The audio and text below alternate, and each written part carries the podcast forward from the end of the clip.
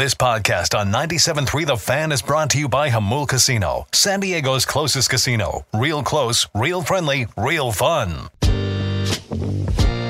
Happy Thursday, Padres fans. It's time for the super polished, yet to be named Smart Baseball Weekly segment with Eno Sarris, powered by Seven Mile Casino, San Diego's premier card room, featuring California blackjack, poker, and baccarat, just seven minutes from downtown. Yes! Here's Ben and Woods on the home of the Padres, 97.3 The Fan. All right, out we go to our Premier Chevrolet of Carlsbad fan hotline. Uh, Paul tells me, Eno, fighting through it a little bit this morning, so we really do appreciate uh, you joining us here, Eno. Um, how are you, first of all?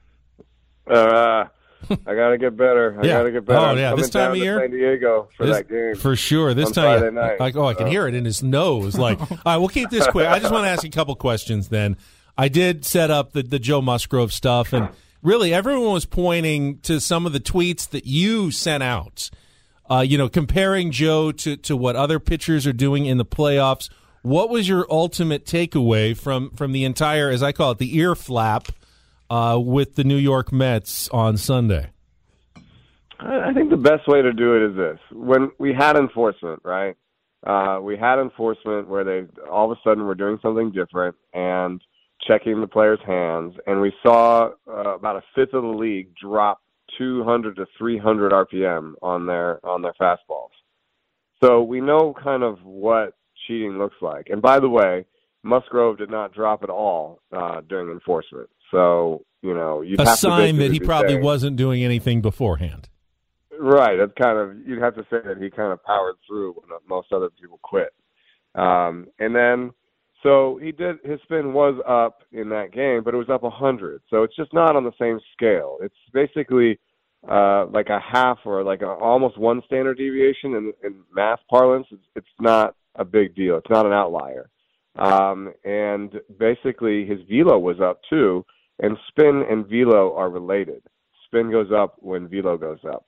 And so, you know, when you look at the, all those things in concert, you basically said, this is, you know, yeah, he was throwing harder. Yeah, he spun a little bit harder, but it's totally within the normal range of, of what he's uh, done all year. You know, I know there's been some speculation that as the year has gone on, pitchers have kind of found a way to at least bring something back that you know maybe they can they can wipe off that the umpires don't feel as they come off the field. But it's not like what it was before. You can't just wipe spider tack off your hands. Something like that is is going to be felt when the umpires do that check, presumably. So we're not really still we're not in the era of a year or two ago when pitchers were getting away with maybe some stuff that was out of bounds. Yeah, I mean, there's uh, you can see it pretty clearly uh, in the Guardians Yankees series. There's a couple pictures there where you can see the big drop in the spin rate, um, you know, after uh, enforcement, and then a return, but not a return to where it used to be. So, um, you know, they used to they drop maybe, you know, as an example, like sort of 250 RPM, and they've come back like 150 or so. Uh, so the very the very top has been lopped off, but um, you know I think people are getting pretty ingenious and uh, just finding something that's clear uh, and sticky, and uh, and then being able to wipe it off with uh, hand sanitizer or or baby oil or something on the pants. So you basically have an on-off switch. You have a on area, and then you have an off area, um, and uh, you know that's working for some people. You can see it in the numbers, but there's just no pattern like that for Musgrove. Talking to Eno Sarris, our weekly smart baseball segment here on 97.3 The Fan. All right, Padres, Dodgers. Uh, one thing I wanted to get your opinion on was the Dodgers, the bullpen plan and their usage, and, and how it appears that the Dave Roberts really isn't going to go with a closer in the postseason. He's simply going to go inning by inning, matchup by matchup. It worked very well for them in game one, uh, maybe not quite as well in game two. From a you know, come a, a sabermetric analysis, you know, it does it makes it seems like that makes a lot of sense, but maybe a little harder to execute in real life. What's your kind of take on that? I don't know. I think we're seeing it more and more in these playoffs. If you look over in the Phillies series, their best relievers are Seranthony Dominguez and Jose Alvarado. Uh, they closed the game out with Eflin. Um, so what you're seeing is uh, just using your best relievers against their best hitters. Um, and I think that young pitchers uh, coming up now are just used to that. You know, they can see it. They're competitive, and I think that matters a little bit more to them than owning an inning. I think they're more like, oh man, you're going to put me up in the eighth against the middle of their lineup? Hell yeah! Like I'm ready to go. You know. so, uh, and I think that we're also seeing, you know, just bullpens being treated as full units where they're just like, you know, we're going to be deployed however we're deployed, and we we have these outs to get, and that's our job. So, um, I I, I don't think that people need uh, you know roles like that. The only question I have for the Dodgers is is that bullpen deep enough? I think the Padres bullpen goes a little bit deeper. Uh, you're talking about Alex Vesia and Evan Phillips being very good. Chris Martin's okay, and then uh, you know Graterol allows contact as you saw. So uh, you know, I, I I I just question if it's deep enough to take your starter out in the fifth or fourth inning every time. You know, I'm wondering how much um, how much you've looked into numbers when it comes to, to umpire bias. We were just talking about uh, the Padres umpire the the umpire scorecard, which of course is is unofficial, but their first five playoff games, uh, they're negative two and a half runs. Now, some will point to conspiracy theories in favor of big market teams. I I tend to go with the Padres have played all those games on the road, and umpires, as fair as they try to be, are human beings and get influenced by crowds subliminally, subconsciously, and, and, and calls tend to go toward home teams in all sports uh, with officials. Um, that being said, now coming back to Petco Park, I would expect it to go the other way. It doesn't always work out that way. But have you kind of looked into that at all and, and, and how big of a deal, you know, those close missed calls, whether it's the ball strike calls at the plate, that how they do influence games, especially in short series like the playoffs? Uh, there's a there's a really important seminal study done on umpire bias that found uh, some kind of ugly stuff. I mean, just about bias. I mean, some of it's normal bias towards veterans, right?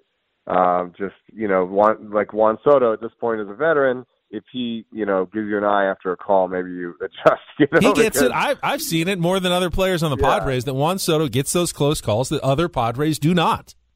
Because they because they just assume that he knows the strike zone really well. So that's that's a kind of a healthy bias. But they also found some sort of racial bias and you know ethnicity bias and uh, and definitely uh, uh, uh, you know account bias. You know, letting people back in the count uh, at three zero and three one um, you know, some borderline strike calls there, um, and then yeah, home away bias. So you know, some ugly, some you know, just uh, run of the mill, like how that's how baseball works. But you know, it's human, and that's there's a lot of bias in there. Yeah, there was an 0-2 pitch to Max Muncy in the uh, in the second inning last yeah. night that you that was a, a, a curveball that was strike three and ended up homering on the seventh pitch. I mean, it's a huge swing when that happens. And AJ Pierzynski said Muncy has that Juan Soto bit, you know, like he, Muncy is he, he's he's yep. got a Juan Soto eye, you know, so you kind of you kind of yeah, I think he just got locked up and assumed that and Muncy didn't swing at it. you know, AJ Pierzynski, who was uh, who was doing the game on FS1, says, "Well, sometimes you know you'll even fool the umpire with a good pitch."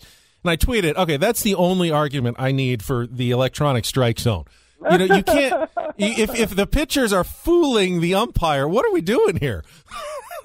the you know the uh, you know when we looked into the numbers, uh, the the thing that that that the machine would get most often over the human uh, are balls that go from ball to strike. So pitches that go from ball to strike. So front door, uh, top of the zone, bottom of the zone, like ball to strike pitches don't get called. Uh, so you know that is that is a human bias there. All right. Um, last thoughts, and then we'll let you go. And I appreciate you you fighting through this. You know, it sounds uh, I really do appreciate it. Uh, as they come back to Petco Park with Blake Snell and Joe Musgrove on the mound, and then Tony Gonsolin uh, has been named the starter for Game Three, not knowing what you know they're going to be able to get from him. He's only pitched two innings since August. What's your kind of analysis at, at where this series stands and, and what we should look for? I mean, I think uh, did what they had to do. They took one game in L.A. and uh, I, you know, I know Tony Gonsolin's had a really great year, and you know Blake Snell's been up and down, but to me, the pitching advantage goes to Padres here, and it's not just uh, just the starting pitchers. It's the fact that Tony Gonsolin may not go deep, and now we're going to have to see, uh, you know, how many outs he can get the one wild card is Dustin May. If he brings in Dustin May in the third or fourth, uh, that that guy is just that guy's ridiculous. Um, so that'll make it tough. Could be a low scoring matchup where, you know, Blake Snell goes long uh, ish, you know, six innings with 130 pitches.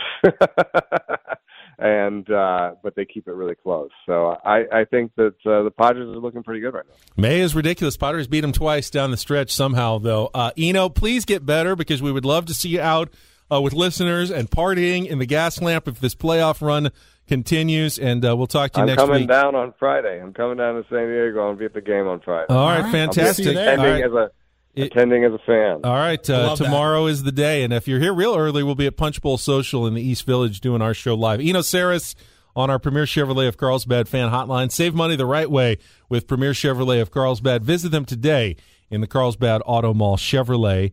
Find new roads.